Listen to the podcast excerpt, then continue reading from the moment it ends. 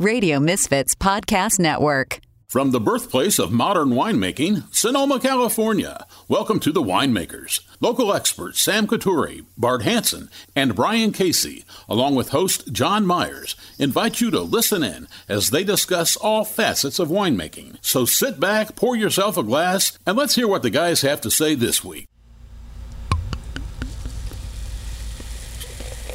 Kind of quiet. it's... It's actually not. I'm listening to it in the headphones. It's actually the the fizz was really good. Soft pour. Yeah. A, well, you know, maybe it's these glasses. We're uh, no, I just I wish I would have caught the pop at the beginning. Oh uh, yeah, that had a nice pop. That it was uh, untraditionally sounding traditional. It's a fine moose. All right, well, welcome to The Winemakers. Uh, this is Brian Casey. I'm sitting out back of uh, sixteen six hundred Tasting House with Sam Couture, and we have Joel Burton House. So anyone that was listening to last week's show, uh, is that right? No, no, because there's a couple in between, right? We got okay. we got the Kanzler out right, now, right? Uh, or no, will be Friday. Will be right. Friday, and so it was two weeks ago yeah. when we had the return of the Hawk, the Hawk Waka Waka, Hawk Waka Waka. Right, and, and basically, basically, Joel Burt called our bluff and called us up and was like, "Well, you're gonna drink it on the show. You might as well have me on to talk about it, right?" Yeah, because we had tried the Los Jarras and and we were um, trying a few different rosés that day, and I remember um, Jasmine and I and, and Isabel really liked the um, the rosé that I had picked up at Miracle Plum, and so I don't know how how. Uh, welcome to the show, first of all. Thanks. And glad to be here. How are we fortunate enough to get you actually in person? Um, I'm a local, so um, I'm a local as of like two years ago. So, and I've been listening to the show, and um, and I was listening actually to the one with um, Scott Kirkpatrick. Oh yeah, yeah. Mountain, Mountain Tides. Yeah, Mountain Tides. Uh, those wines are really awesome, and um, I'm going to be working with. Um, with Petit Syrah this year, so I was getting kind of some pointers. It's a great podcast because I'm able to uh, you're actually can get into the nitty gritty of, of uh, what a winemaker does. Right. Yeah, so I thought that that was really cool and got some good ideas from it, and also Blair Guthrie also talked about Petit Syrah quite a bit, so that's uh, yeah. pretty cool. So. And um, now now tell us a little bit about your label.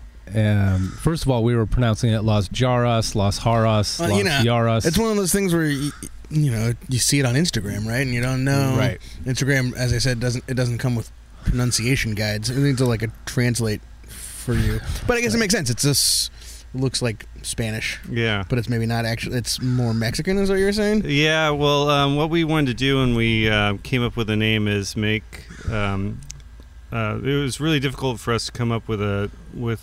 an idea. Um, we certainly didn't want to make it unpronounceable, but we kind of did.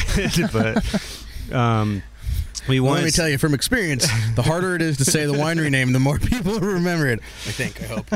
Sixteen six hundred word then number. Yeah. Right. So um, we wanted something that ev- evoked California and old California.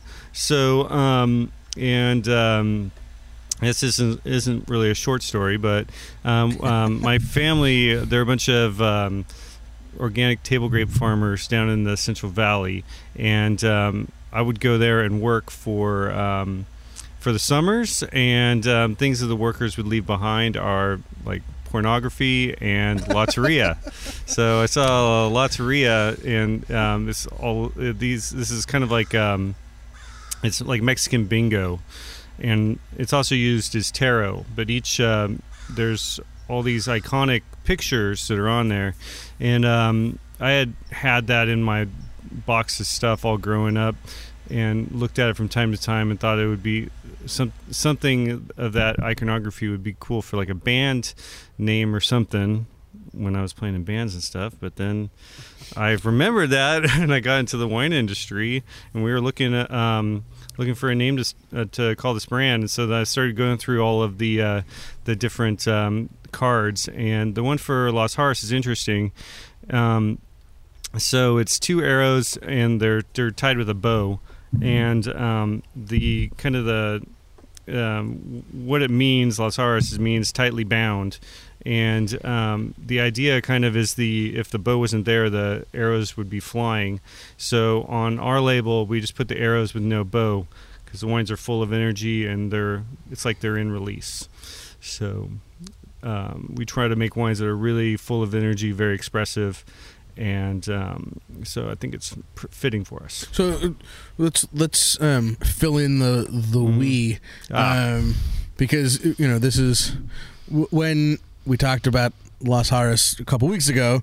It was in the context of uh, the two celebrity rosés of twenty nineteen. Right. One being, um, and I actually am imagining, not really knowing him, but with your business partner, who I'll let you announce, uh, thinks this comparison is probably hilarious. Um, the Jon Bon Jovi Hamptons mm-hmm. water, yeah, and then the the Lazarus, which is also has a, a celebrity um, partner, right? Yeah. So I'll let you, I mean, yeah. So um, it's not it's, it's not so, Jon Bon Jovi. So this this uh, this label is a is a. Um, partnership between uh, Eric Wareheim and myself. So Eric and I, um, we've been friends for a long time, and uh, we have several sets of mutual friends. Uh, our some of his really good friends and our my good friends were renting a house in Malibu for a couple of years, and so um, that's where I met him.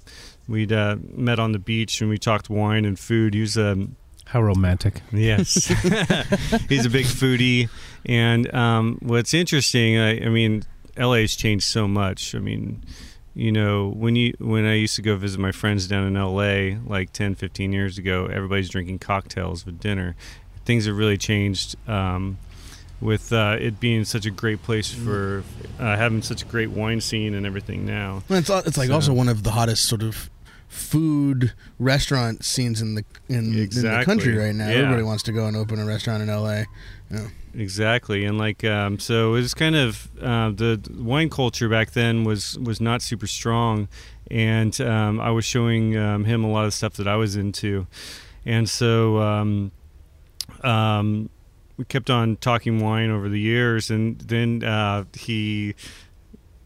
had this idea of making a wine called Sweetberry wine that he could bring on tour and sell in the merch booth. Yeah. Is that even legal? It's not legal. Okay. It's not legal. Yeah. So, um, so but that doesn't really Mike stop people. In broke the news that, yeah, I don't think you can really do that. But uh, um, it might be fun to actually do that wine for real and do it really small. Yeah. And um, wait, and is this before or after the John C. Reilly? This uh, is after. Okay, yeah. So do you want to explain to people what that so, reference is?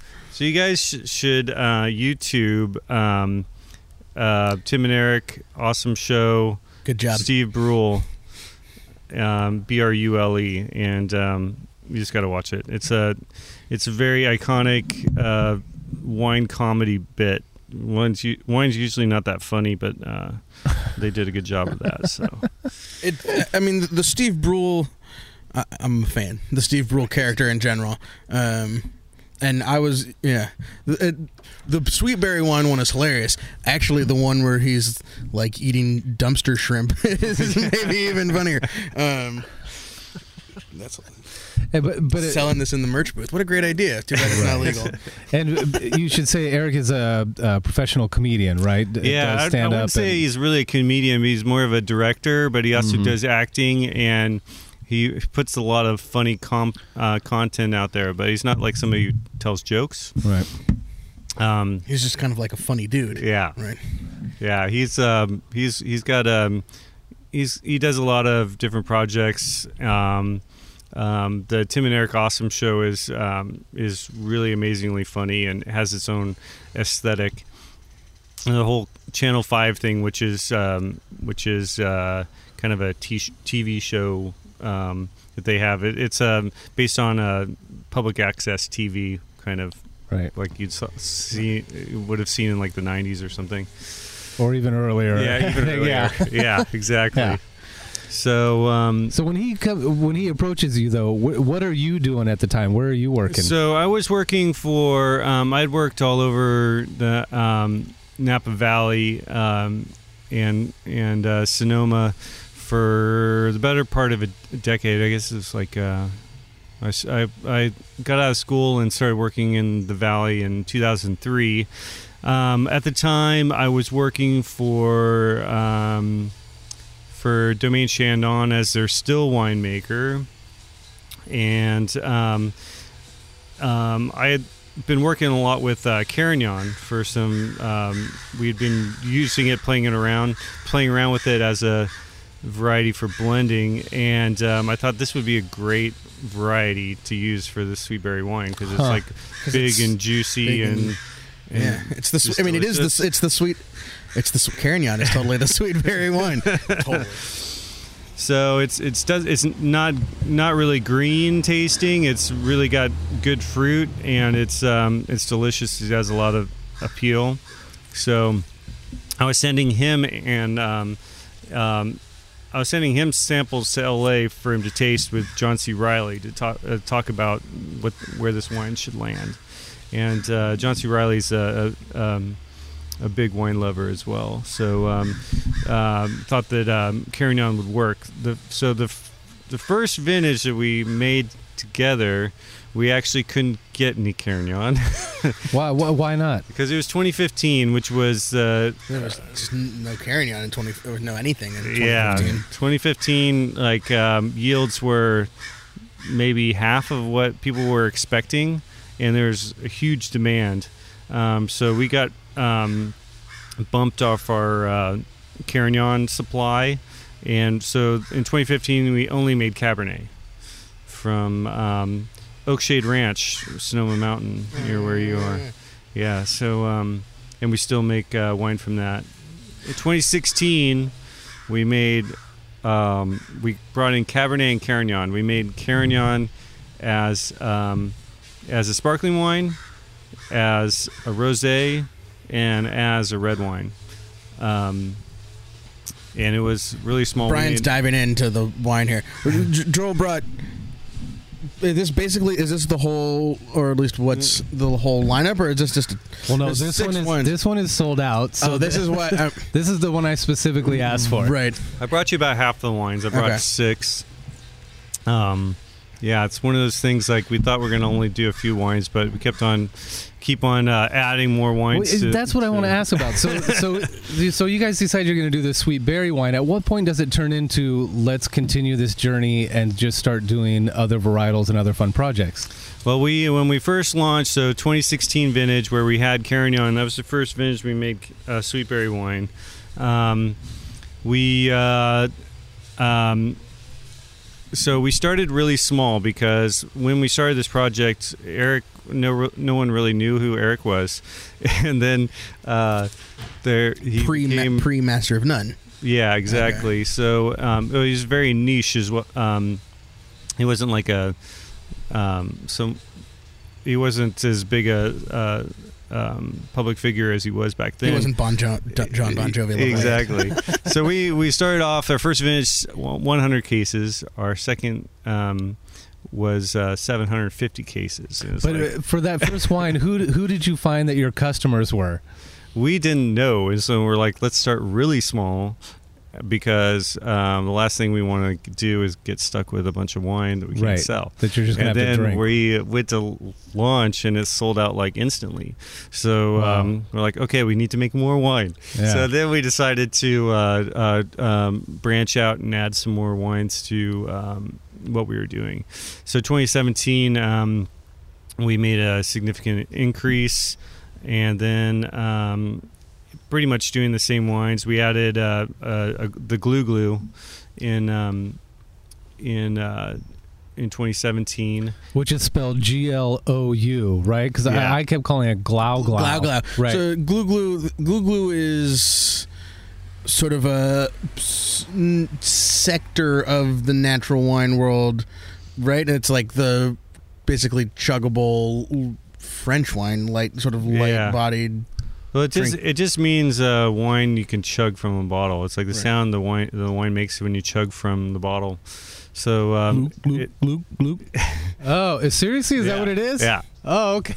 It's it's, onom- it's French onomatopoeia. Okay. Exactly. So, um, um, we made a Charbono glue glue in twenty seventeen. It was our first time making Charbono. Um, where did you where did you find the Charbono? This is from Gary Venturi's vineyard up in Calpella, okay. in um, in uh, Ukiah Valley, in the northern part of the Ukiah Valley, and um, so. So, hello, um, FedEx man. Wait, wait, this is we're you know live here in the parking lot. Yeah, we're we got trucks, we got crows, we got landscapers, the, landscapers. This is this is n- natural, the natural podcasting, raw, raw podcasting. So uh, the way we, the reason we got this Charbono is because um, um, there was big fires in twenty seventeen. The person who was supposed to be getting that Charbono. Um, punted on it because he was uh, afraid of having smoke taint problems. Uh, uh, one way to make a wine without smoke taint issues is to do it carbonic, and um, so we're like, let's do carbonic um, Charbono. So we did, for twenty seventeen, our, our glue glue was um, carbonic Sansouf Charbono, and um, it's uh, I didn't Didn't, I didn't really have an experience with Charbono. It doesn't really make uh, really right. light wine. Yeah, but it it was lightish. But in twenty eighteen, we decided to um, uh, make glue glue like really chuggable. And so that's, wait, how do you do that? So it's uh, it's made from Zin and um, Carignan and Valdegay and um, and a little Charbono, and it's wow. um, mostly carbonic, and it's. Really, really light, really, really fresh. All right. So Brian is uh, revisiting this rosé. Is that where I should go next? I mean, you're pouring it. Yes. Okay. Um, so I love smelling it. I love our, to these. Yeah. We first had our um, spark, our sparkling wine, which is we call. Yeah, that was that was nice. So definitely, when you said sort of that soft mousse, it was really yeah. tiny bubbles. Yeah. yeah. So what we decided to do, hello everyone, uh, for that wine is. Um, We wanted it to be a full-on party wine, and one thing about a good party wine is that it needs to be f- fresh, consistent, bubbly, delicious. If it was like somewhat flat and and sweet, that would be um, that would make us want to cry and not yeah. want to party. So on this wine, we we developed a um, a method we call method untraditional, which is uh, perfect. We uh, I really. I think it's um, a bit um, obscene to add sugar to wine. So this is like a sparkling wine if you were not to add sugar to it. We stopped the original fermentation with about twenty-seven grams of sugar in it. Um, we well, we wanted to stop at twenty-three and a half, but we stopped it uh, with a bit too much. Um, so uh, so then it uh, we um, cold stabilize it, and then we racked pitch a yeast and put it in the bottle. For the uh, secondary fermentation in the bottle. And the reason why we cold stabilize is because if you have tartrate crystals in the bottle um, and it's a high pressure wine like we intend, um, it will, um, when you disgorge it, it's going to gush. Yeah. So um, you're going to lose half the bottle. Right. Right. And, um, and make a mess on your ceiling. Exactly. Yeah. So um, uh, it was some trial and error to get it right, but um, this uh, twenty seventeen, uh, the twenty sixteen is tasting great. It's um, it's a little bit, le- it's not as fresh tasting as this twenty seventeen. twenty seventeen is just um, as uh, is a no brainer for me. It's like just hits all those buttons I want for sparkling wine. Yeah. And what are the what's the varietals in there? It's uh, one hundred percent old vine Carignan. Really? Wow. Which um, you you probably wouldn't think of Carignan as being a good sparkling wine variety, but it's got it's not green.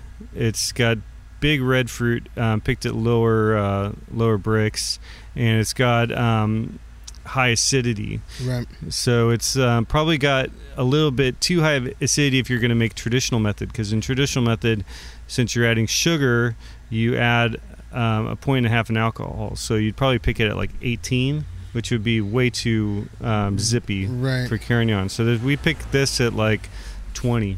Interesting. So it's slightly riper than... Yeah. Uh, And since it's riper, you don't have to do dosage and all that other B S. Right. So, I mean, you would call this, would you call this zero dosage? Or, I mean, this you, is you uh, made a, it's method untraditional. We call it like, um, I guess, uh, brut nature. So it's, right. um, so brut nature is, is no, um, no sugar added, and the fermentation just goes until it ends. Right. Right. It, it's delicious. Yeah. Carignan. How many yeah. sparkling Carignans exist on well, planet Earth? You don't understand, being a wine buyer for the Girl in the Fig, how many times I was on the search for sparkling wine from Rhone varietals, and right. was some once in a while would find a Syrah, but they were typically kind of like dusty and not very good. Mm-hmm. Um, so that's interesting. I wish. Um, Yeah, I wish this was around yeah. at that point. You don't, not your problem anymore.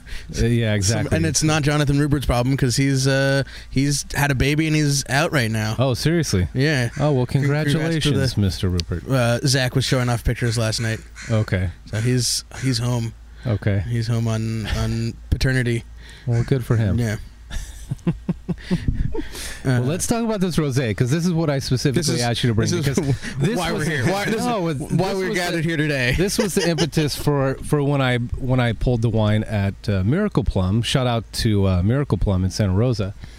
Is that I had seen this bottle all over Instagram, and I've told you guys it looks like a like you ran over a clown in the street at that label.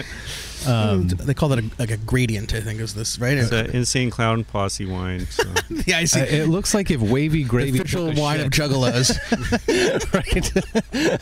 Right.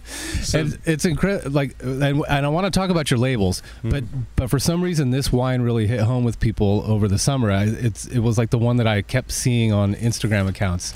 Yeah, um, so this is a wine. Um, Eric w is really into these... Um, carbonic co-ferment wines, or these co-ferment wines in general.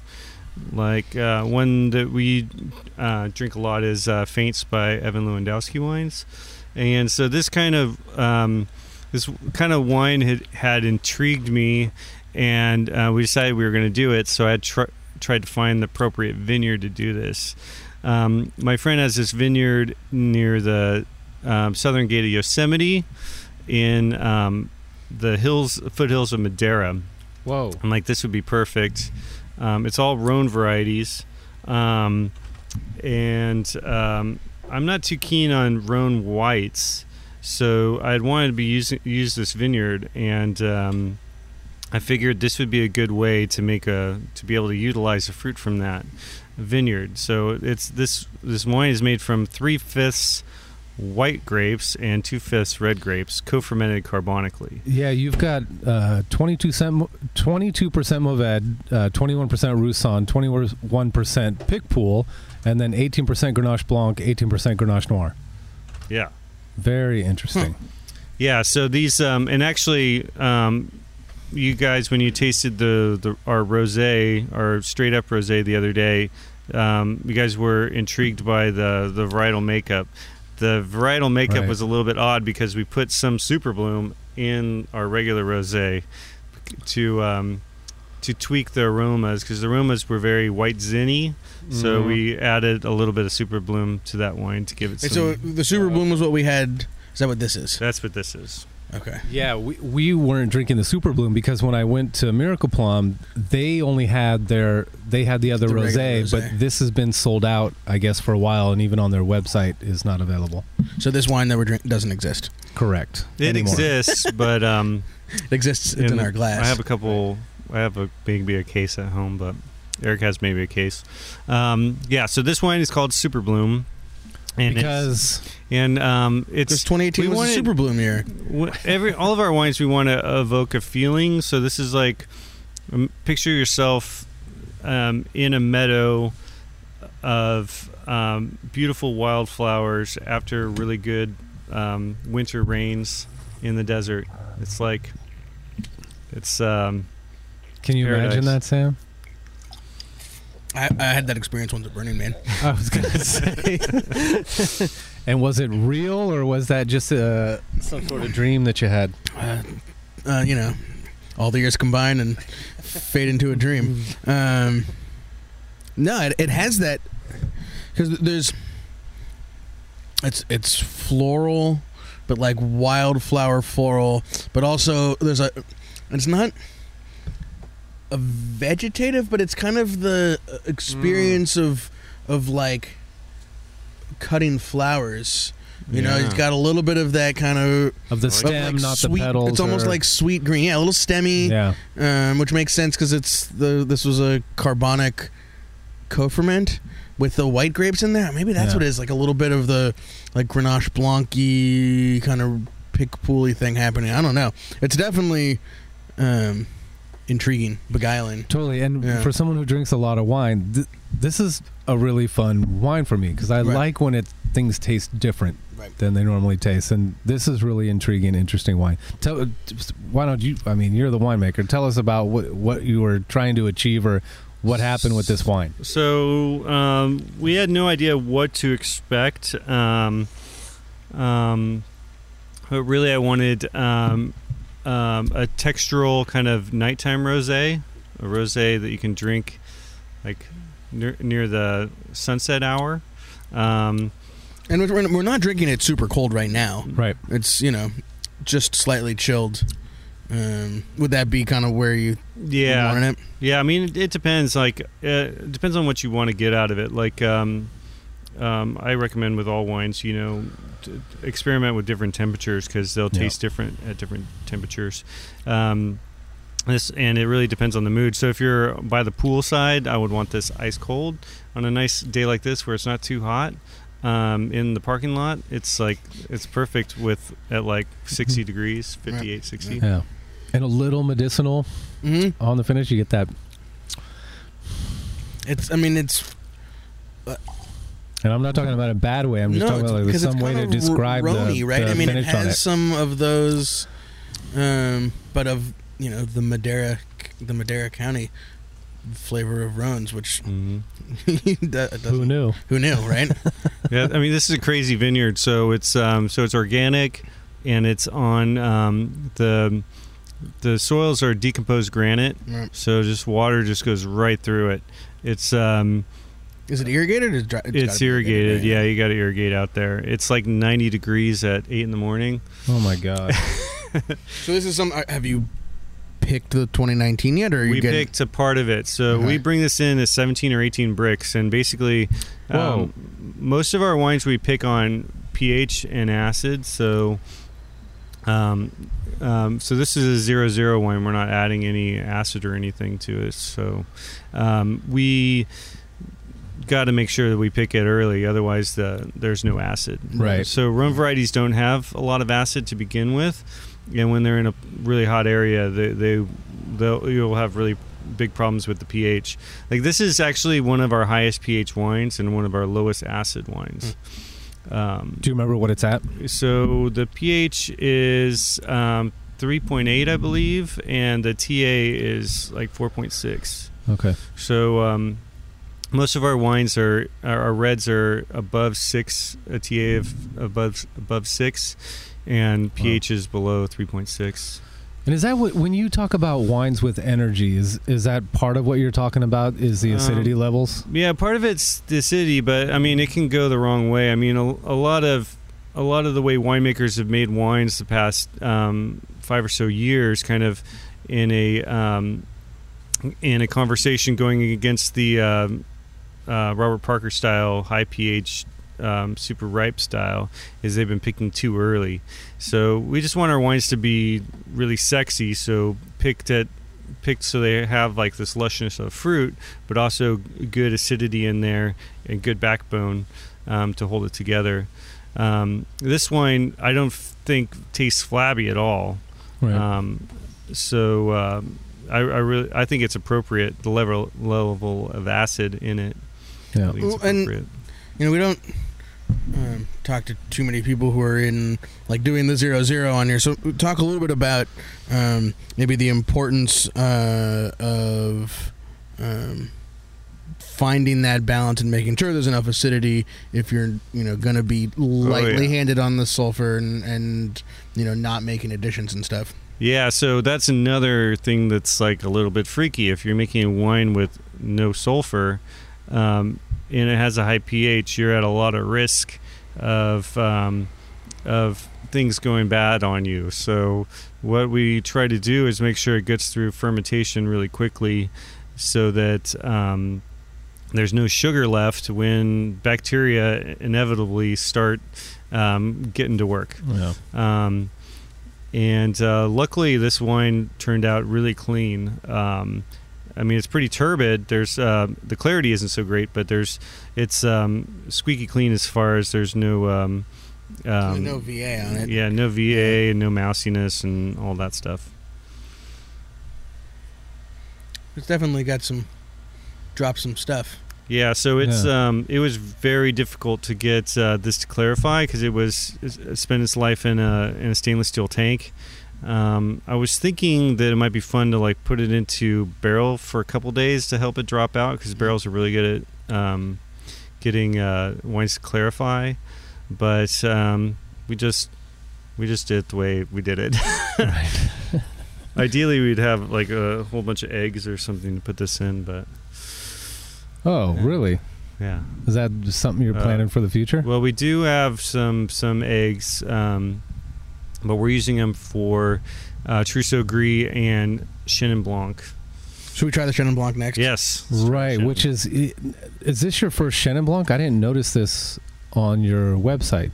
Uh, this is not available yet. We just had okay. it. We just um, um, came out with it. I think I spit in my water glass. Oh. You need to re-up. Yeah. So Sam, we're, we're breaking... Do you have a top for this? Uh, I think I might have a sparkling top. Okay. I'm gonna go. Let me pour a little Chenin Blanc. Yeah, yeah. And then I'll go. You guys can and let's talk, talk about, about labels. Um, you got some of the coolest labels. Thank you. And and are they all done by different people, or is this one person coming up with all this stuff? Each label has a different artist, and we have... Um, our um, we have a graphic designer, Duke Aber, who also did the... Um, Sweetberry wine label. Okay. Um, he he ties them all together, and um, really, um, Las Horas is kind of an exercise in minimalism. I um, the labels have very little information on them. Uh, it's kind of like the um, we think of the artwork as kind of part of the description. So um, it's kind of the feeling that the artwork gives you, um, informs you, instead of having like a, a paragraph or two of tasting notes on the back. Right. Which tells you something that you should be tasting even when you're not. Yeah. Right. Exactly. No, so, so this one's got like just a just a very simple, almost looks like a Rorschach test of just like a little palm tree with literally probably eight, maybe ten uh, scratches of a felt pen or something. Yeah, so it's it's it's so it's a palm tree, but it could look like a, um, a dandelion. It could look like a oh, yeah. firework. Oh yeah, okay. But it's um, to me, it's like it's really evokes um, um, a bright sunny day, and um, uh, I'm a huge lover of uh, of Chenin. It's too bad Bart's not here because I heard he makes some Chenin. He once in a while he will make a Chenin. He he actually will might pop in on us. He's helping uh, Steve Law over at McLaren. I think he's getting some Viognier. Viognier that, yeah, they're bringing in white grapes. They had them in the press, and Bart, uh, yeah. Steve's got a little a little press. So it's a lot of right. little loads. Right. So, um, Chenin Blanc has got to be tricky to make because there's not a lot of great ones out there. Um, what I wanted for this wine is to be very, very mineral, um, with with really pretty fruit. I did. I didn't want any heaviness, and I didn't want any of that linalool aroma. You can sometimes get the wet wool. Yeah. Um, and so I'm really happy with how this turned out. And so, um, how did you achieve that? Just um, so walking the vineyards, um, I was the first to pick. Um, I picked as soon as the fruit popped up, and I picked it like eighteen bricks. Oh, so it's really early, and um, but I was really afraid of losing um, losing the minerality, losing the acid, and um, I'm I'm really happy um, that uh, it wasn't. It was picked right then. If it was picked any earlier, it would have tasted like you were um, just drinking pure acid. Like a but, sweet tart, yeah. yeah. Well, I, and talk about a, a an efficient fermentation, eighteen bricks. It's not like it's, you know, the the the super bloom's eleven percent, and mm. it like makes sense for what you were talking about. But this is it's thirteen percent. It's, yeah. it's well, ripe by most. Well, metrics, that's just right? what the label says. It's like no. it's like just over twelve and a half. Okay. So yeah, but. It's like nine. We had to have it high enough alcohol to be category to, to taxed as wine. Right? Yeah, I, I, yeah, I don't like to go into like three significant figures on, on the back of the label of the alcohol, but yeah. Um, well, do you think if Chenin hangs too long, it gets a lot of those, uh, you know, a little more phenolics, and you're getting more aromas where you were looking for. For well, uh, what I was acidity. scared of is is losing the minerality, losing the acid, and getting more of that um, the riper fruit profile, um, roundness, and um, yeah. So it's just like when, when usually when I'm picking, I just uh, I bring it in as soon as it's. Uh, As, as the fruit tastes like it's not green, and when it's when it's got some sex appeal to the fruit. Hmm. And so um, the way we made this wine is we uh, fermented it half in um, in a new demi-muid, so forty, um, forty millimeter staves, six hundred liter barrel, and then the other half was in um, it was in concrete egg, two Whoa. two eggs. So um, so the the new oak.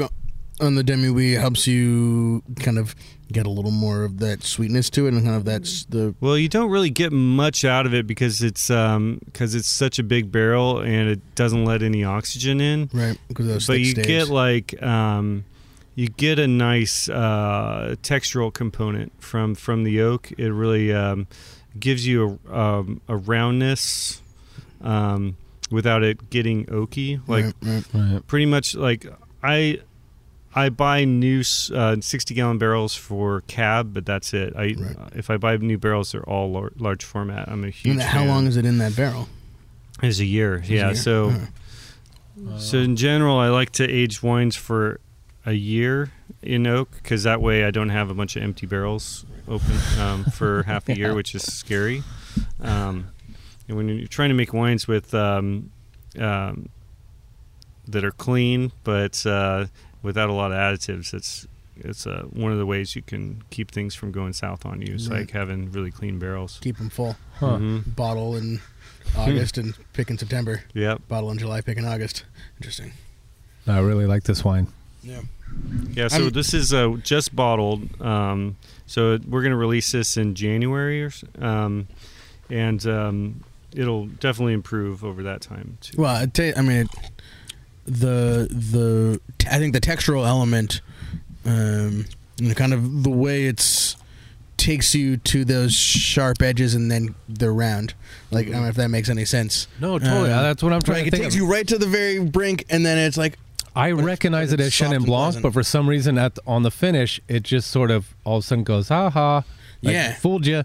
Like, um, like you totally recognize that flavor, but then it's not the same finish that you're. And, and I mean, again, this is to. another place where.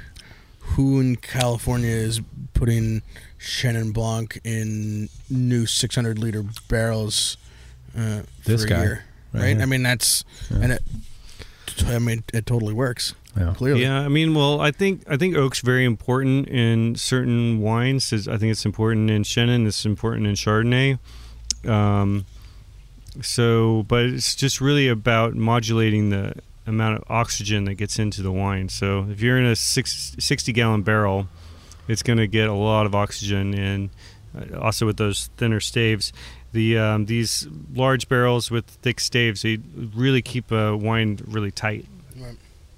Now, I, the first, we're just starting to work with some demi-wees uh, for the the Adutet, the Adutet Red.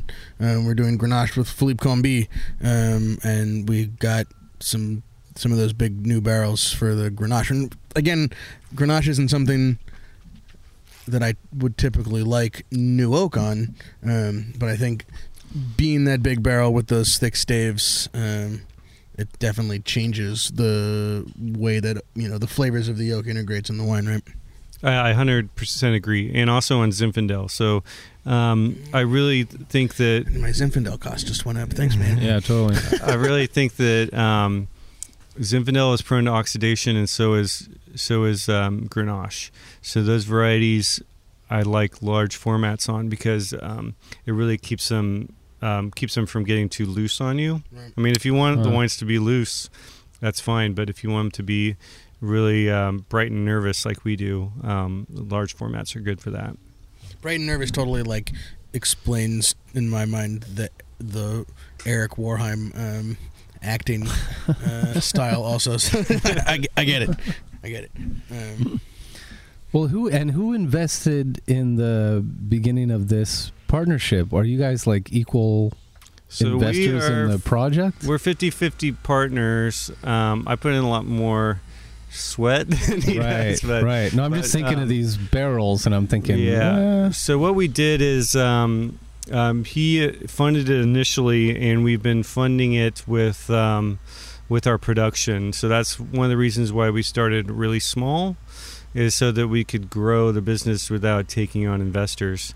And so we did a big um, jump in twenty eighteen as far as um, our um, our volume goes, which was because painful. The fruit was out there.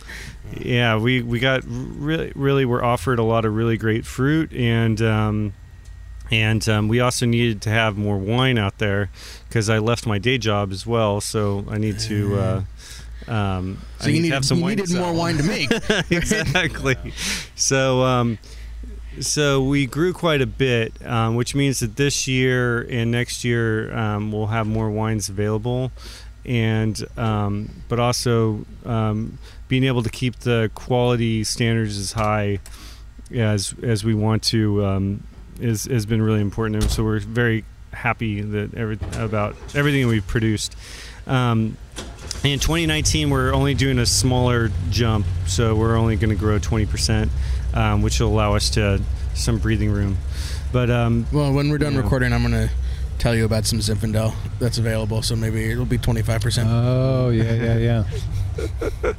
Yeah, it's one, it's one of those vintages you, you thought that it was going to be um, a small vintage, but the, because uh, there's a lot more neutral shoots out there and a lot of one cluster per shoot. Right. And, uh, but the, the the clusters are massive and the berries are huge. So it's right. like...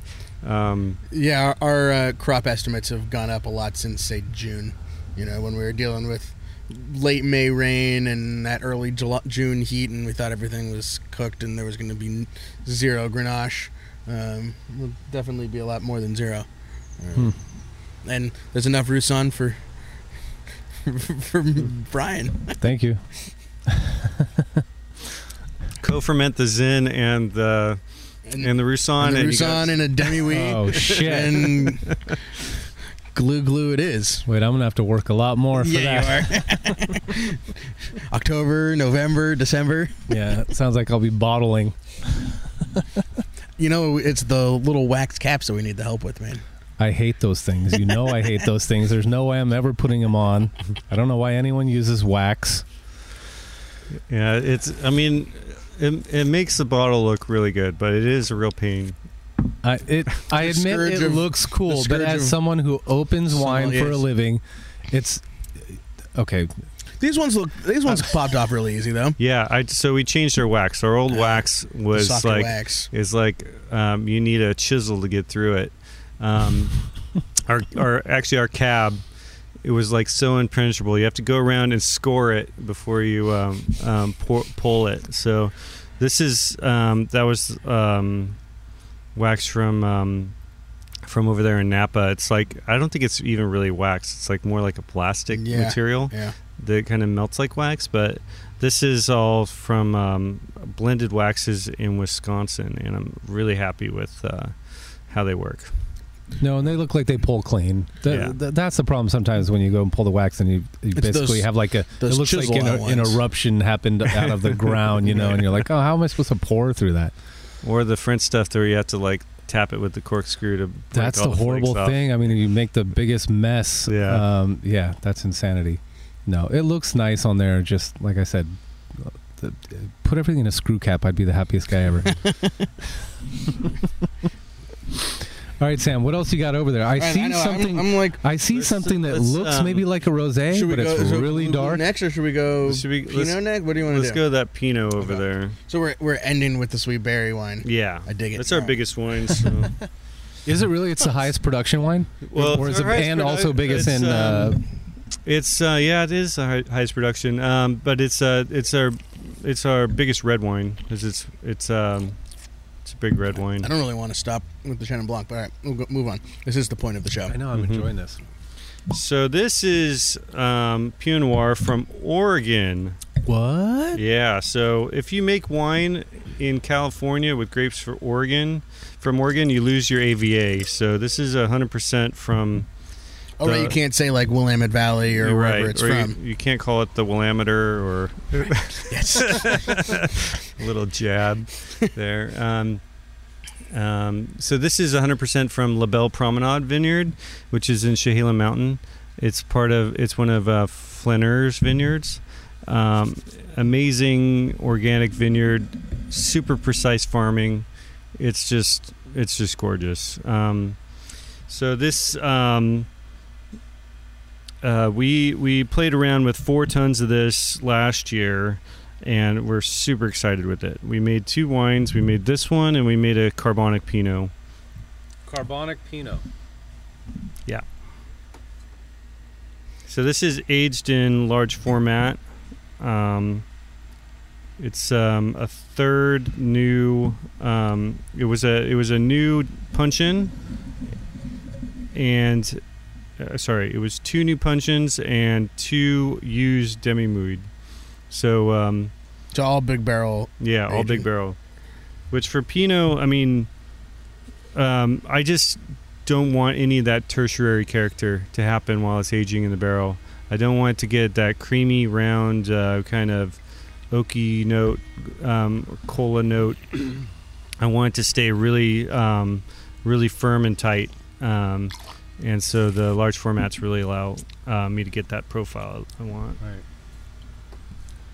And and you couldn't find any Pinot around here. What? Why are you going to Oregon?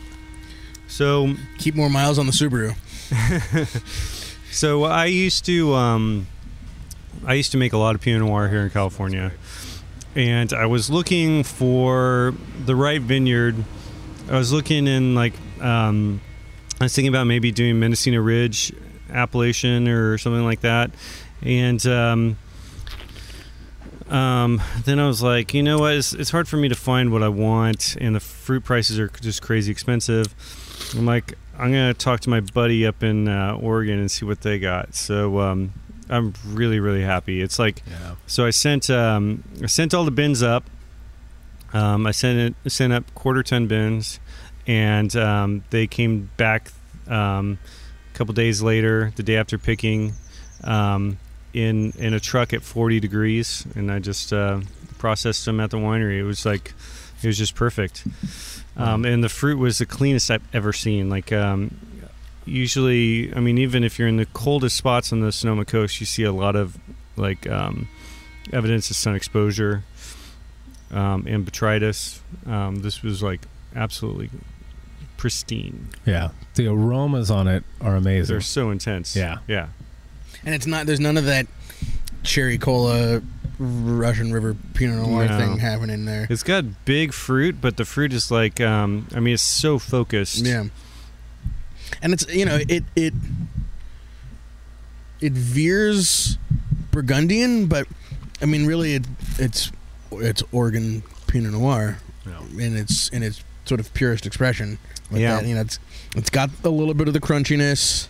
Um, it's it's I would prefer that over most California Pinot Noir for sure. Yeah, I mean, and it's it's hard to make Pinot Noir in California when you're picking at twenty-two bricks as well. Um, a lot of times, like the vineyards are not even at that level. Basically, Ex- explain that a little bit more because I know what you're talking, but yeah, go so, deeper on what an uneven vineyard. What so, do you mean there? Vine, un, uneven vineyard's very important for us. Like, so especially if you're making wines where you're picking on the lower end of the ripeness, you want to make sure it's even. If you have anything that's green in there, it's really going to add tannins that are um, not integrated. Uh, it'll add aromas that um, on on Pinot Noir, it'll add these aromas that are kind of like bay, or these um, green aromas that just don't really work with a wine that should be fruity and delicious. Right. So, um, um, and also uh, Pinot Noir loses acid really easily. So if you're not picking at the early... Um, on the early end of the ripeness spectrum, you're going to have to add acid. And what you're going, what the problem, it's fine, you know, it's it's fine if you have to add acid, but if you um, push the ripeness and have to add acid, it's going to make the palate really heavy, because um, the the riper it gets, the more buffered it gets. So with that happen, and when you add acid, you end up having this. Um, acid in the profile, but this heaviness, this blockiness that adds a saltiness that to me just takes away from the freshness of a wine. Right. So we like them to taste really fresh and vibrant, and um, but naturally, yeah. Yeah. yeah, but not not that saltiness that right. um, that I really don't like. Huh? Yeah, this is really good. And this I is could... also this is. Not released yet. Not released. So this one we're going to release with the Chenin in, in um, January. Okay. And what's the meaning uh, behind the label on this one? So this one is um, a friend of Eric's, uh, Blancamuro, um, and um, it's uh, it's just um, it's. It's such a cool scene. He's, he's checking out the label. He's like, oh, let me make something an, up there real quick. It's a new wine. They just put the it's label on it. It's a naked you know. lady drinking wine with another naked lady waiting to drink wine too. That's or a boy. Oh, is it a boy? Yeah. Okay. I think I think they're about ready to uh, make love. Okay. Um, but they're they're just really enjoying um, a nice. It's like it's like they went hiking in the Alps and they just found a nice little place for a picnic and a glass of wine. Right. It's just like. That's what life is all about. Man, I want to see this label now. The hills are alive, and so am I. It's uh oh, the, this is that's pretty cool. The way like his knees and the hills and um no blowback from have, uh, T T V about have, the uh, I think label. They might have clothes on, man. No, and we actually hey, have another one. Um, they sort of have clothes on that I thought was going to get rejected. Um, Uh, um, our um, collaboration we did with Martha Steumann, the label is pretty pretty racy, and um, actually the artwork on it is called Testicles. So okay, um, wait, did, did T T V knew that? Um, no, it doesn't say that anywhere um, on yeah, there. Yeah, it was I'm done sure. by Al- Alpha Channeling. Um, look him up on Instagram. Mm. Uh, he's uh, he's got some um, some. Really cool artwork. Wait, and, and what um, do you know? What wine that's going to go on yet? Oh, it's it's already on it. Yeah, okay, it's so already, it's labeled. Yeah, so it's a it's a um, pet nap ma- made from Valdegay. And where did you get that from? So it's from Rossetti Vineyard in um, Redwood Valley. We get uh, we get um, um, Carignan from from Rossetti, um, and I was contracted for. Um, a ton and a half of this Valdegay, and um, the fruit just, I mean, the vines shut down like right after veraison. So I'm like, I don't know if I can make a red wine with this, and right. and it's too small of a volume to press um, to make a white wine with it, because um, uh, uh, when you have that small of a volume, it's like underutilizes the press that we have. Yep. So um, I talked to Martha about it. Um, uh, what she was planning to do, and she would, she had wanted to make a red wine as well, and then we decided let's collaborate and make a pet nat with it. So we did it uh, four day carbonic on it, and then we uh, pressed it to tank, fermented it, and bottled it while it was raging fermenting. So it was it was uh, it was it was really crazy. It like fermented so fast, it was like. Um, Almost didn't have time to like get in the bottle fast enough. Well, yeah, the the only other uh, Valdegay that I had ever had was from Talisman um, in Glen Ellen, uh-huh. and they they pretty much specialize in Pinots, but then for mm. some reason they were getting that fruit from somewhere. Yeah, and I was trying to convince Sandra that it was a Rhone varietal because um, it was kind of cool. I thought it was fun. Yeah. Um, um, Chris Brockway has a story about it because he makes a bunch of really good ones. Um, he has a um, story about how uh, Jancis Robinson collect, uh, corrected on, him on that, um, that it's not from the south of France. It's from, or it's from the south of France, not from the Rhone or something like that. Yeah. So. Uh, yeah. But I've seen it. I, I know that there's some planted there, so I was trying to say, you know, I I know that they grow some there. Um, maybe it is like the long lost. Uh, well, you know, I think I, it was assumed that it was originally from the Languedoc-Roussillon, but it's actually from like more to the east or something. But I have no idea what I'm talking about. Between the Languedoc and the Rhone. Well, you know, in mm-hmm. in the Rhone could be out there. They try and hide the red leaves of their Alicante Bouchée so that, you know. Among the Grenache and oh, those are just some virus vines, right? Right. Yeah. yeah, a little Photoshop going on. Yeah. How did you first get into wine? Um. So yeah, we, I want to talk more actually about. So this is on that note, yeah. the organic table grapes in, in the Central Valley, because mm-hmm. that's not. Uh, yeah. I mean, especially. I don't know how old you are, but um, probably not a lot of organic table grape farming happening, um, or at least. You know, well, in, the, my, in the near past. My uncles were pioneers in organic table grapes. They started in the seventies. Oh, wow, okay. Way back when. That's... I think they were probably the first. All right. Um, and uh, they had a big company called uh, Pavich Family Farms. And they did uh, uh, they did lots of table grapes and raisins, and uh, they branched out into carrots and um, all sorts of fresh produce, melons. What part of the... And They were um, based in Rich Grove, mm-hmm. uh, which is near Delano, which mm-hmm. is in yeah the middle of Cal- uh, the Central Valley, um, and uh, also had vineyards in in uh, the Harquahala Valley and in Yuma, Arizona. Yuma, wow. Arizona. Yeah. Took the, take the three ten. So you, you take all the last of the water from the Colorado River before it reaches Mexico, basically. um. So, um, so yeah, it's um, um, it, they were organic before it was cool. So I, I used to. Yeah, and uh, why? And why? Uh, the story is wow, like um, right? uh, yeah. actually uh, Steve Pavich, who um, does consulting in in um, for organics in the wine industry as well. Um, I think he got an exposure or something to pesticide when uh, he was younger and or in college, and. Um, It really um, uh, made him uh, flip the switch and just say that this is we need to do this differently. Huh. Um, so uh, so yeah, um, so we we'd always grown up as like granola heads, you know, um, and um, must be harvest. Everybody's calling me. Yeah, um, uh, so. Um, I would.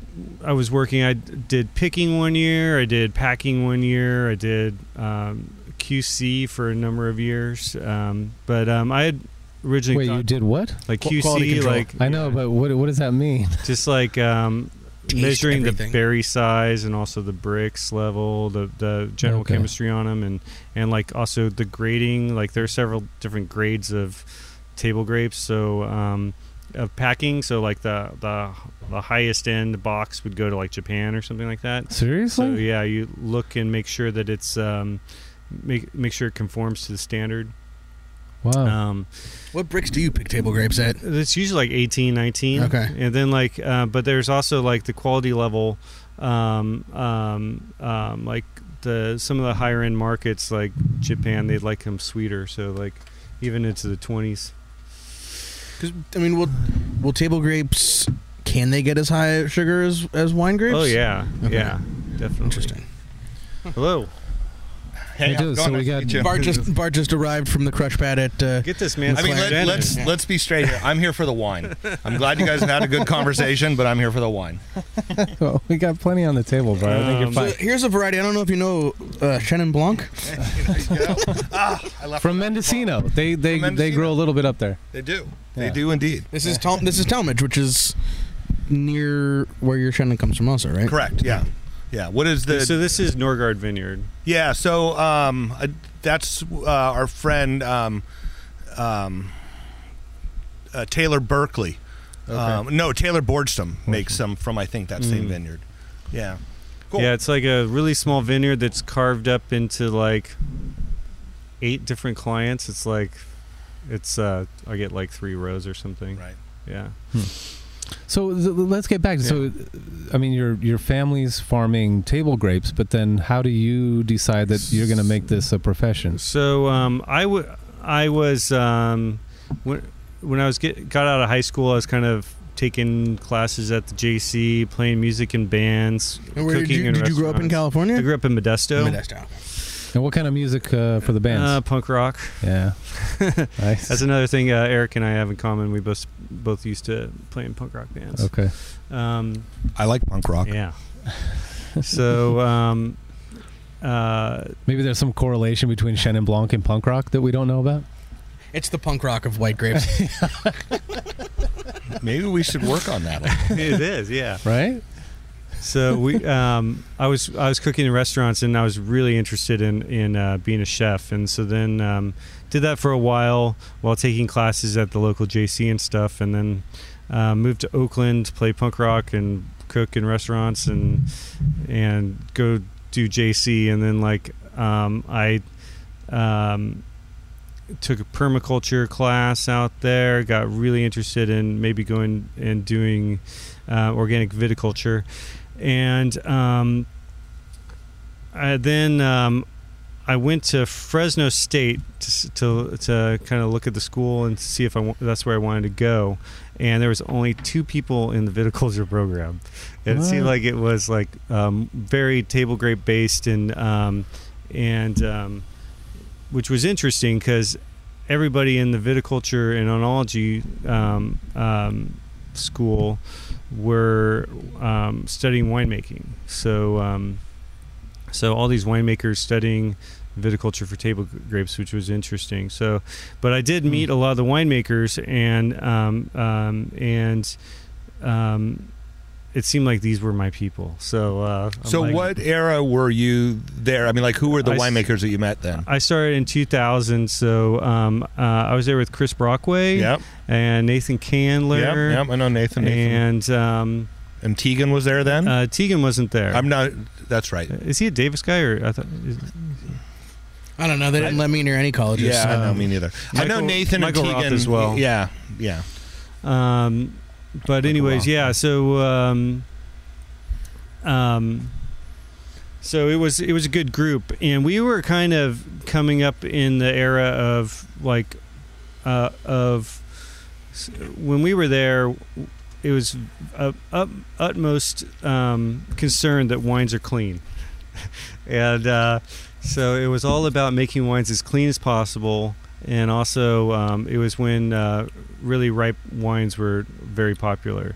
So we were um, starting to figure out that, you know, pushing the ripeness is maybe not the best thing to do, as we all um, seemed to like wines that had like a European sensibility. So um, um, we were trying to trying to break that mold, and then also trying to figure out what we can get away with as far as um, native fermentation and, and things like that, because these were things that were very discouraged. Wow. Well, I mean, it's that thing, put it in a box and keep it in the box so it will do what you want it to do, right? Right. I mean, it's what kind of the schools want yeah, you to and, learn. I mean, and, and season wine with plenty of oak and... Um, well, but they want you to get jobs too, right? Exactly. They're, they're not like training you to become this rebel outlier winemaker. They're training you to, to get a job in the wine per, in the wine business, right? Right. Right. Yeah. I mean, and from there, then you can sort of extrapolate and go out on your own and do crazy shit. But, but first you got to get paid. Right. But but yeah. Fresno was always the more of learning how to make wine. Mm-hmm. Where Davis was always, I mean, at least when I was coming through, it was known as being more theory and how wine, you know, is made. Where uh, Fresno was much more hands-on. I mean, that's where you guys, I'm sorry, I said F- Davis, but I meant Fresno. Mm-hmm. You guys were more, you had a winery, yeah. You were actually hands-on in the cellar. Yeah, totally. We had like a um, an actual winery on campus, commercial winery, and we'd get, um, people would donate fruit, and uh, so we'd we're going glue out of it. Okay. So they, they would donate their problem child fruit that uh, didn't sell or whatever, and, and we'd have to try to make a palatable wine out of it, which was pretty interesting. That's actually really cool. And um, I mean, that's training you for uh, future jobs. Exactly.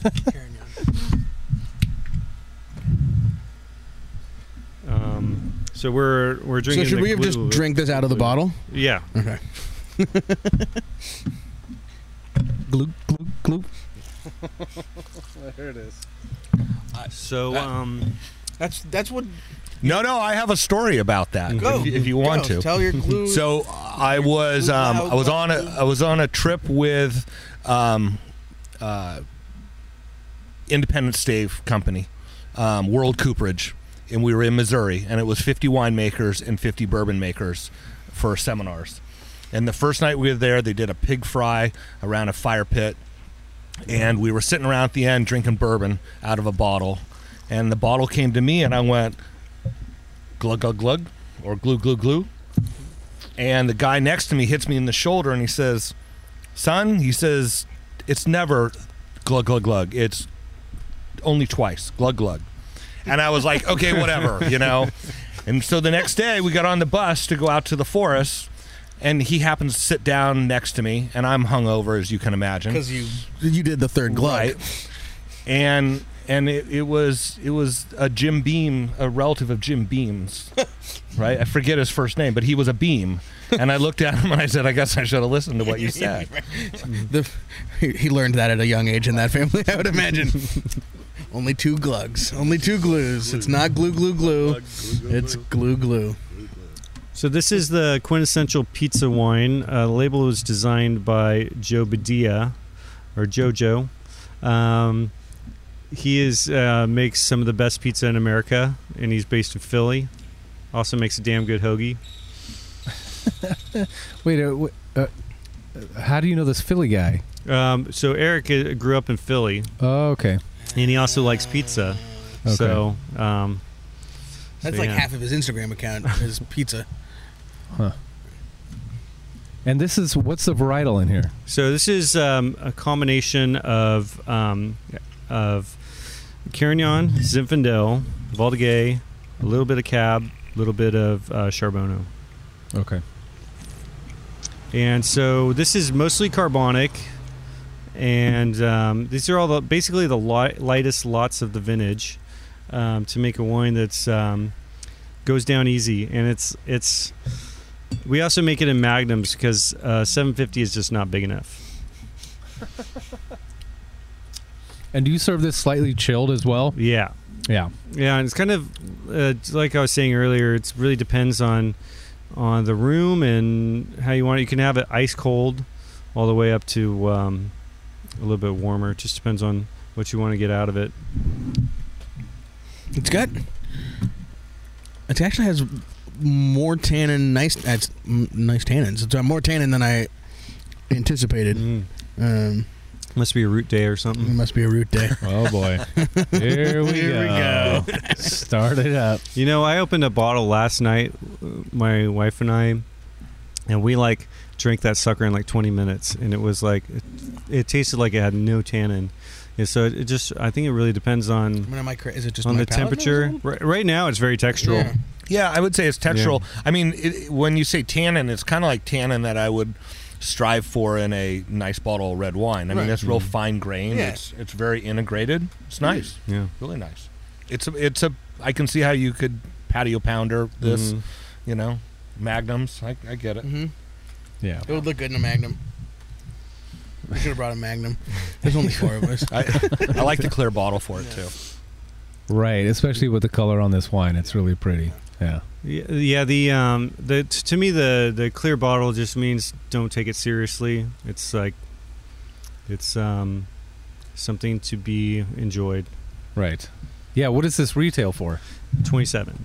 Okay. And what about the other wines that we've tried today? So our sparkling wine's forty-two. Mm. Super Bloom is twenty-seven. Our rose, our other rosé is twenty-seven. Uh, we don't have pricing on the Pinot yet, but it's probably going to be forty-five. Yeah. The last thing the world needs is another forty dollars, five dollars Pinot, but well, at uh, least it's uh, a there you are. Good forty-five dollars Pinot. Yeah. Um, our Chenin, I think, is going to be thirty. Um, Sweetberry wine's thirty-five. Oh, we haven't tried sweet berry wine. We gotta, Let's do it.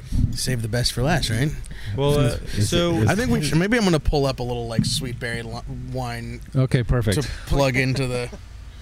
So this is the twenty eighteen sweet berry wine. Um, nobody's had it yet. It's not released yet. Um, it's um, it's got very nearly the same uh, varietal percentage as percentages as the uh, Glue Glue. It's just the wines are um, made in a different style. So we do um, um, fifty to twenty percent whole cluster. We do some destemmed um, to make a, a wine that's um, a more substantial, um, bigger wine. I mean, that wine smells so good. It's just intoxicating. Yeah, it's. Um, Uh, we we practice really reductive winemaking. The only time the wine sees oxygen is when you open the bottle.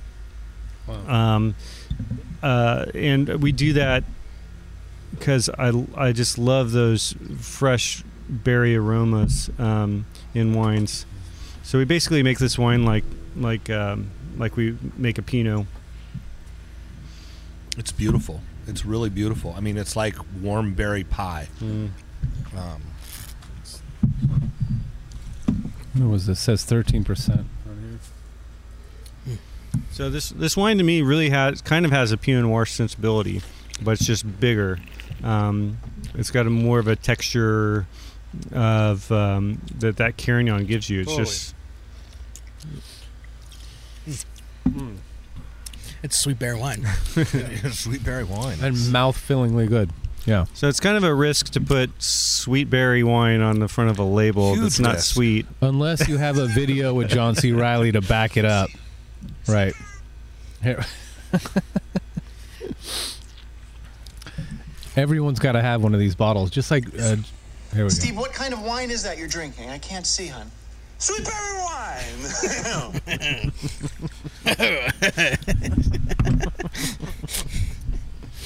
Such a great label, too. We'll post all these um, yeah. um, labels on the Instagram account. So uh, this wine, we will... Um, it's going to go on sale in October. And um, we try to get people to not drink it for a couple months because it's really going to improve in the bottle. Because um, this was bottled... This was bottled in the beginning of August. So, um, and we, we don't... We don't um, take the C O two out of our wines, um, so they're bottled with a high level of C O two, mm. which, um, right. um, and when when you're drinking the wine pretty young, it's good to decant it to off gas it, um, and it also because it also makes the the palate a little bit disjointed, but it's it's starting to starting to integrate, soften right. now. But and, and see, that's a that's a sanit basically. A, a way of avoiding using sulfur, right? Is that yeah, it's a, it's a way to use uh, avoid using as much sulfur, and also it's it really deadens the wine. To uh, so the re, the way people remove um, C O two from wine, and, and it's really common in red wines, um, is you run it through a sparging stone in a circle. Uh, you blast it with nitrogen, and you end up um, making the wine taste really dead and. It's just not something I'm interested in doing. Yeah, and then another thing here is is that because you're bottling these wines young, mm. the natural um, bound um, C O two is there. Yeah, and so and we don't do any racking really. So right, so so if a wine spends a lot of time in barrel and um, is racked a couple times, then the C O two is naturally. It goes away all the time. But but yeah, larger wineries will actually right. remove. Um, the C O two, another way to do it is a heat exchanger where you run the wine through and you, um, a, a, a pipe inside a pipe and you run water, warm water the other way. And by warming the wine up, it helps release the C O two. But that's just overworking the wine. Yeah. And in this case, it just makes the wine so fresh and bright. Yeah, I mean, um, I like I like wines to have a lot of dissolved C O two because it keeps them bright and fresh. It also allows you to not have to use as much sulfur. And we also use our cork. We use Diom corks, which keep the C O two in pretty well, and they don't let any oxygen in, which is um, very important to me. And you're real happy with the Dion bar- or corks? Yeah, I mean, as far as like a wine closure, I think they're perfect. Um, um, so this, I'm looking at it. It's a composite. Yeah, so it's so but it's natural. So for one, there's no T C A at all. Right. So they take they take particles of of cork and they blast it with hypercritical C O two, and this process makes it so there's no T C A. And then they have a binder and these. Um, the thing that I, I'm, um, uh, the thing that kind of gives me worry about them is there's these microspheres, which are basically, um, I think they're pockets of air in like little in a in plastic, and that's what gives it the squishiness um, that's inside the cork that holds it together. And whether or not I have something that's um, made of plastic, but um, it's really the uh, I might cut my finger out. If you cut it open, you can't see it because it's kind of it's in the matrix. Right. Okay. But um, I'm still cutting it open because I have a knife in my pocket. But to me, um, it's it's a great closure because it lets no oxygen in, and right. um, and that's very important for our types, the type of wine that we make. Right. I mean, that's really interesting because you're thinking about it differently. Like you're using it to stylize, help stylize the wine that you're making. Yeah, and like a lot of people actually, um, um, yeah, a lot of people that are making wines, um, even in the natural wine scene, they use uh, NomaCork, which is lets a lot more gas right. come through. Which to me, and that's the the corn, the the sugar. Yeah, cane, it's made right? out of cell- cellulose. Yeah, so um, th- to me, that's a bit more of a concern um, because. Um, Um, my my um, my fear is that you would get end up having um, more oxidation in your wine, which I want. I want no oxygen. The only time I want oxygen, um, I use oxygen in the winemaking is is during fermentation, and then after fermentation, I keep everything um, buttoned up, and I only I use um, I bulldog everything. It never goes through a pump with air. I sparge all lines. I sparge all tanks. Um, and that, that's just something I learned from Pinot Noir winemaking. If you want to make wines that are Pinot Noir that's really fresh and and vibrant, that's that's how you do it. Well, can, can we talk about natural wines, like the, the uh, category? I wanna, I wanna we have to. Okay. Uh, well, I want to ask a question about oh. aging okay. with a cork that isn't as a as a zero oxygen exchange cork. Um, I mean, do you, are these wines then made to have cellar life, or they're, you're thinking more? I mean, you're bottling fairly young, but you know, yeah, these these, these wines down. are meant uh, meant to age, and um, they will age. Like so, so some of the Dioms for a cab are we use a thirty year cork, we use ten year corks on um, on um, the bigger reds, and we use three on the lighter wines. So, see, I, I think you need to talk about that yeah. a little with the Diom because yeah. the Diom has different the qual. It's not quality of cork. The quality is all the same, but the way they're made has to do with how long the wine's going to age. Yeah, exactly. So um, it's it's basically how long they guarantee it. Um, um, Uh, the structure of the cork. So like the thirty is, right. is going to maintain a really good seal for thirty years, which is amazing. Um, How do they know that? Do they have some little room where they like speed up conditions that, that it's yeah, like a, science, man? I don't know. Science. Okay. No, don't, I just question, that. don't question what Because they haven't been around for thirty years. So I'm just wondering how they, how they figure that out. Okay. So, we'll have to come back in thirty years and answer that question. Right. Or we can have some episode four thousand of the Winemakers Podcast. Right. Happy Grenache Day. two thousand forty-nine. So for um, for the natural wine thing, we we make some wines that are would be classified natural wines, um, and some that just that aren't. Um, but what does that mean to you? Because so we've we've talked about this on the podcast, you know, over the last couple of years, as far as there's no real Um, classification or or standards or anything when people talk about natural wine. Well, we like to make fun of Marissa yeah. Ross. We like to, I mean, we like to poke some people, but but at the end of the day, what does it mean to you? Well, it it the definition definition keeps on evolving. So like ten years ago, it was a lot different than now. Like, um, and the wines are a lot different. The yeah. natural wines now are a lot different than they were ten years ago as well. Um, to to it seems like um, in the natural wine space, the wine should have um, uh, no sulfur, and they should no sulfur, zero. Well, I mean, people say that you can have sulfur in them, but I mean, it it's uh, um, should be an organic vineyard with little to no sulfur. Um, and so, if we make wines that we're going to say are our natural wines, they're going to be our zero zero wines, and those wines have no sulfur and no additives at all, and from an organic vineyard. Our other wines are, um, I mean, we we do add sulfur. Um, and uh, some of our vineyards are not organic, so but uh, it's one of those things you we need to decide on um, what what we want to explore with this brand, uh, what what are the wines we want to make. And so one of the things, like our, the Chenin Blanc, I was looking for a um, old vine Chenin Blanc um, vineyard to make wine with, and uh, the vineyard I f- found is uh, Norgard Vineyard, which is not organic, so it's um right. But everything else about that wine is made um um it's made with, the only additive is, is uh sulfur.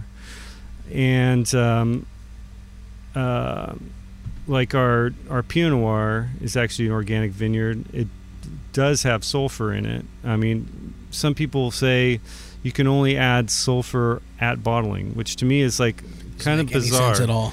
Um, you know, what is what are you trying to accomplish if you add it just at bottling? I mean, if you add it a couple weeks before bottling, it seems like a more appropriate place to add it, because then um, the wine can settle a little bit before you go to bottle.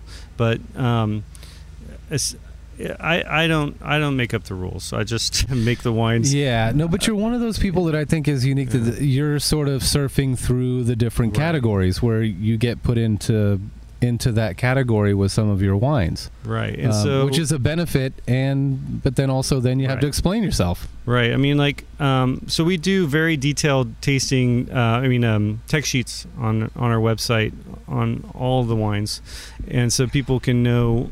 Um, know all the details about them, and I think that that's the best way to go about it.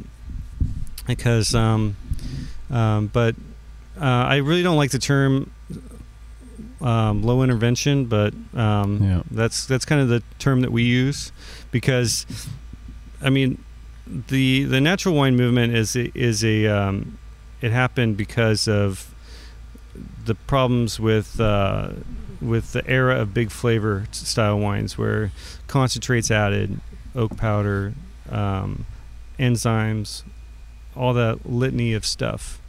Um, we don't we don't add those. And we often joke on the farming side that we'd like to just call what we do farming and make conventional farming right. define themselves as as chemical farming, right?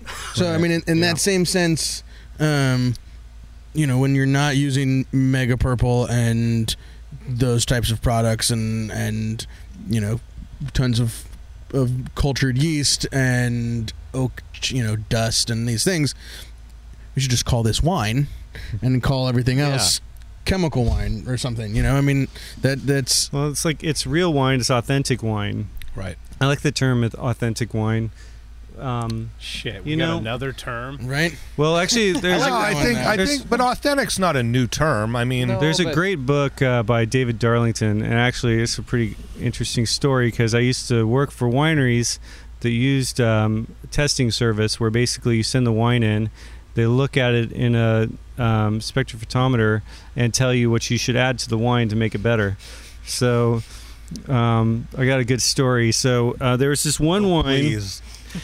It was a Pinot Noir, and um, the guy that runs this service was like so excited. He was giddy, um, and uh, he'd never seen such a high number for the um, for the uh, pigmented anthocyanin, or whatever they call it, um, complex anthocyanin number. And he's like, "Look, look at this. This is insane. This is going to score so well." So we tasted this wine. It was basically like, it tasted like syrup. It was like, um, it was like they sauteed like ninety-five percent of the wine out of it. But uh, um, this this is the most disgusting wine I've ever tasted. And um, I mean, Pinot Noir is supposed to be sexy, delicious, and drinkable, and uh, not taste like and yeah. look like. But this well, is, it's supposed to taste like wine, exactly. Right? It's not supposed to taste like some muted, flat grape juice that happens to get you drunk. Cherry, cherry cola. So this winery I worked for, they would we would uh, add things to to kind of cheat the numbers and to try to get that higher pigmented anthocyanin number, huh. and um, and it did not make the wines taste better. Mm-hmm. I mean, it. it um, You add bags of tannin to wine, it's it's going to taste like you add bags of tannin yep, to a wine. Exactly right. I mean, I worked at a winery that used to put um, um, oak dust in uh, into the fermenter to bind color. And was that Camus? And and they and, and and I said to the person I was working with, said, you know, typically color's not a problem if, with. grapes from this these vineyards, you know, why are we doing this? And it was just a comfort level for that person.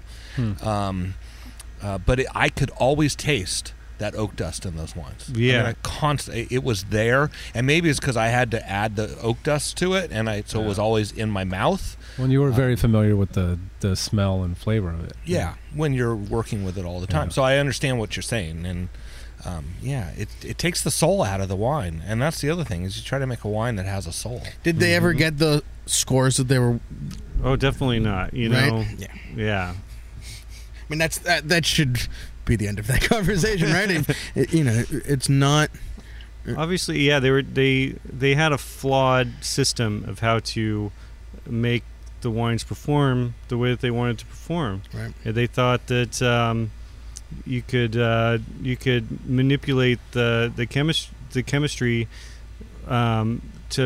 I mean, what's the funny thing is they don't even taste the wines in these in these uh, things. They just run it through an instrument, and they have a bunch of grad students who probably don't have a lot of experience running numbers anyway. So the numbers like probably aren't very reliable anyways.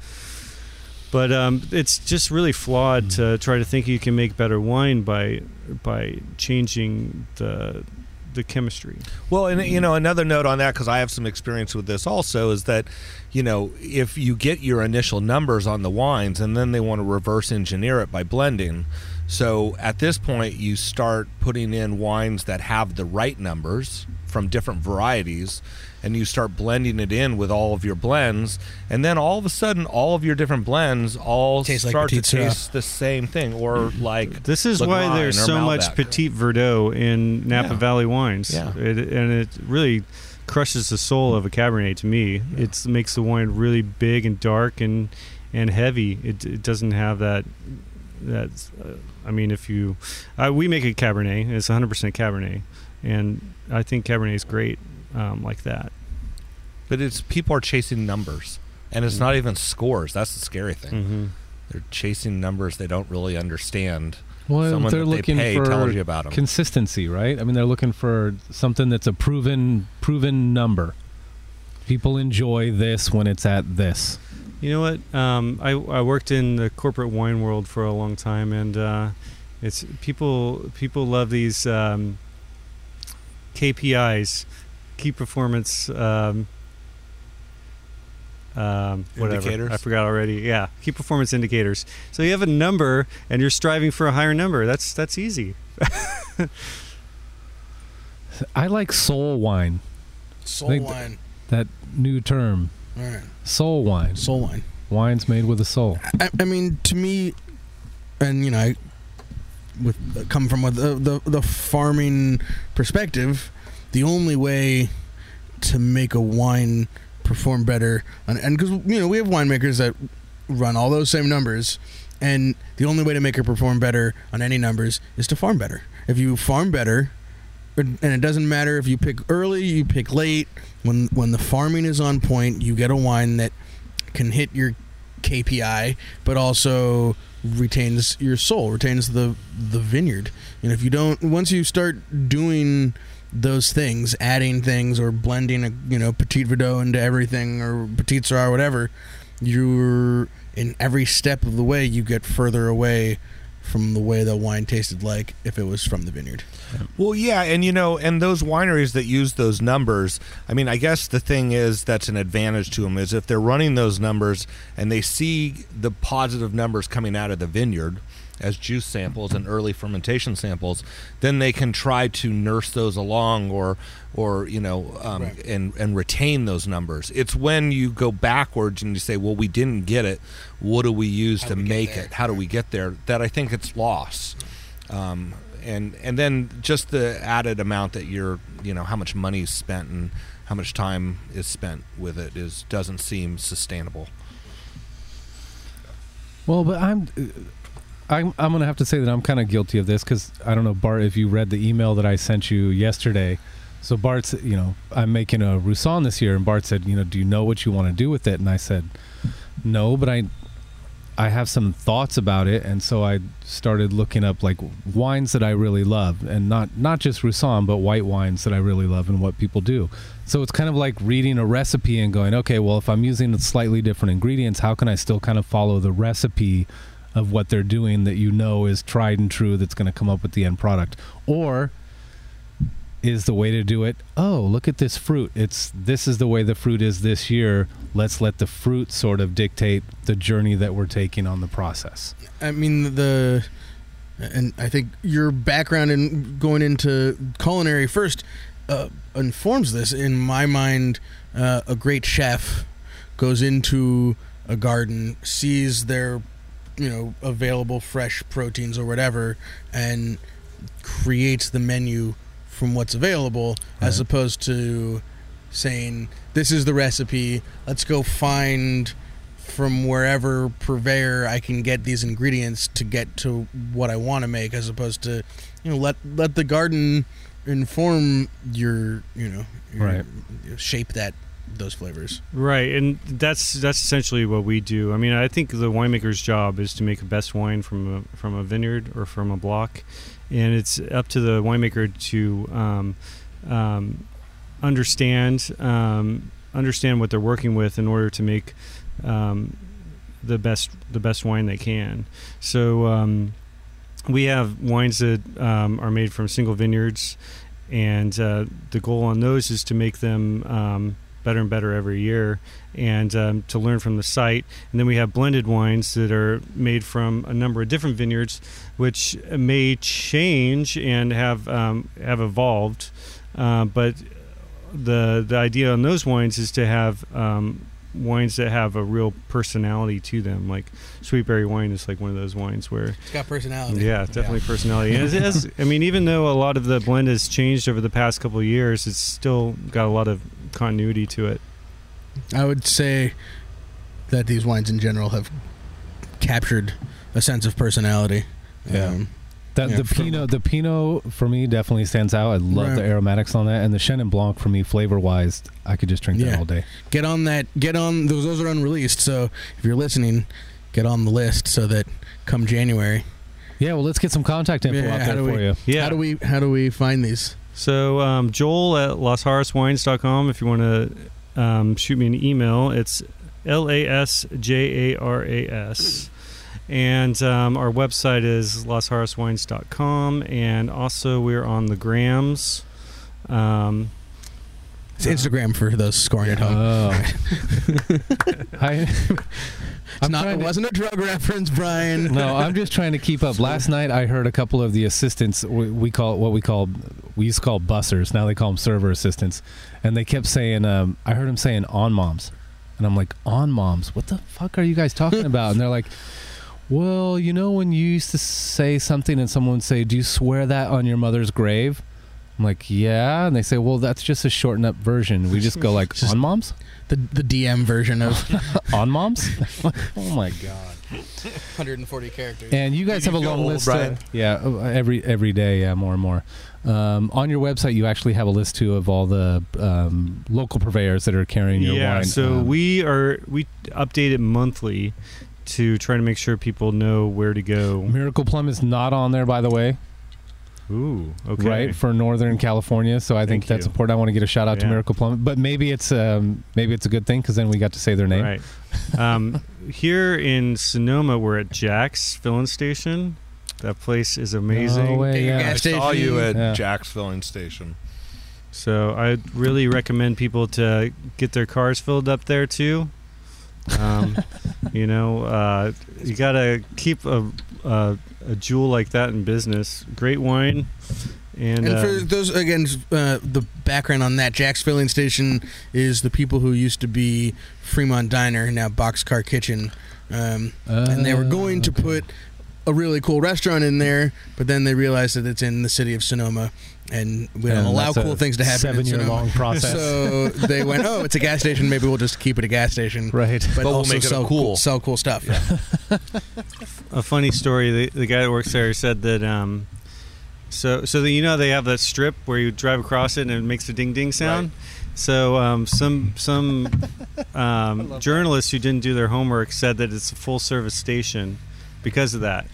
So now they're having to do full service. Now they're out there washing windshields, and, and, and, uh, and there's no upcharge for it. So, so you should go there, Remember get your full service gas, gas, and while you're in there, while, while you're somebody's pumping your gas, you can go in and thumb through the records and buy a bottle of Glue Glue. There you go. Get your windshield washed. Right. At the same time. Well, I mean, bar, my windshield is so dirty. Bar, you just poured something interesting. I'm I'm assuming this is from... So, um, uh, Steve Law from McLaren, uh, who's uh, now hosting me for my winemaking. Um, I'm hosting, does that mean he's not charging you? No, oh, okay. no, no, no, no. Um, Ooh. So this is some uh, Sauvignon Blanc juice that was picked this morning, Dry Creek Valley. Um, the acid on it is pretty amazing. This was about uh, a third of the way through the press cycle. I just thought I'd bring it to um, cleanse your palates. Kind you know, of fun to taste. I juice. love where it on the finish. It like almost like a, it's like a horn that comes out of your mouth, like going for. Man, that's amazing. That's a very unique. Um, Ooh, it's delish. Mm-hmm. As as delicious grape juice gets, you know. Yeah. It all kind of tastes like apple my juice. My first it? raw grape juice of the right. year, right? And um, I don't love it because yeah. it tastes way better once it's fermented. Right? Yeah. Is it pippin? Yeah. Is it pippin apple juice? Is it right. Gravenstein apple juice? I remember we used to go up and taste a Benziger out of the tank, and they'd say, "I know it tastes good, but don't drink too much." Yeah, yeah. Well, nothing you. like drinking too much wine grape juice. It's not like picking up a bottle of Welch's at the, you know, at the supermarket. This will, yeah, because it's got a ton of acid. It's got a bunch of sh- way more sugar than, uh, yeah, yeah. Don't drink. Well, is that is that I don't what know you, if you noticed? Everybody but Brian spit it out. Right. Oh, I think it's delicious. Right. Yeah. And is that is that what you guys were doing this morning? Was it Sauvignon Blanc? I thought it was Viognier that had come. No, in. Sauvignon Blanc. Viognier is still a couple weeks out. Okay. So you got some Sauvignon Blanc from Dry Creek today, and then tomorrow some Pinot from Bennett Valley. And it's on. Like driving home last night, oh, it's um, yeah, I, the lights are on out in the in the vineyards. Yeah, yeah. The um, from my house, you know, we look down at Durrell, and uh, Durrell's been lit up because they've been picking there yeah. overnight. Yeah. Always looks like ships landing. Especially after... Uh, Some sort know. of like U F O right. visit. Yeah. Especially at the end of the evening. Right. All right. Well, we just want to thank you for coming on the show today. That was awesome. I love how this whole thing happened sort of organically. How uh, I just heard you on the podcast. We were talking about me. Happened like, to pull the the bottle from Miracle Plum. Happened mm-hmm. to come on and talk about it, and then happened to. It's a good thing we didn't talk too much shit. You know? do, do you know that Blair Guthrie reached out also? Oh, great! Yeah, I I um I had I was listening to one podcast, and I, I let him know that uh, they were talking about his uh, Petit Syrah. On yeah, there. And he, he said was, you should be on there. Yeah, I said yeah. He was threatening to stop by and. Um, try to hog an hour or so of the podcast today, but maybe he was. Well, we did a pretty good job of that. Wine. Should probably go and see if what how my guests in the tasting room are doing because Paul just left. Jasmine's right. in there by herself. Well, we got a large. You and I are here. Large Back group coming in, and um, and and also some people that were in the restaurant last night just pulled up. I was trying to get them here earlier, but I'm um, hoping to do a quick little tasting with them. She's a ballerina from San Francisco, and he recently sold his company to Microsoft. Well, yeah, let's sell them some wine. wine. So, did you give him my card too? Yeah, yeah I'm exactly. thinking we might do some business here. So hopefully they will find a parking space. All right. Well, this has been the Winemakers. Um, oh, shout out! Uh, congratulations to Jasmine, oh, newly shit, right. newly engaged Jasmine in the Tasting Room here. Got engaged last night, so she's wearing a rock on her uh, finger. On her way to France, she's never coming back. She is never coming back. So we're, uh, I don't know why you send applications that. to Sam at winery one six six zero zero dot com. Oh my God. All right. Well, thank you so much for bringing the wines. We appreciate it. I'm hoping you're going to leave some of these with us because I would like to take some They're home tonight. Yours. I am not working. Thank you. And Bart, are you heading back to? I am. Okay. Yeah, I'm going to clean the press. Are you kidding me? Okay, cool. First press of the year. It's on. It's on like Donkey Kong. All right. This has been the Winemakers. We'll look forward to talking to you next week. Thanks, guys.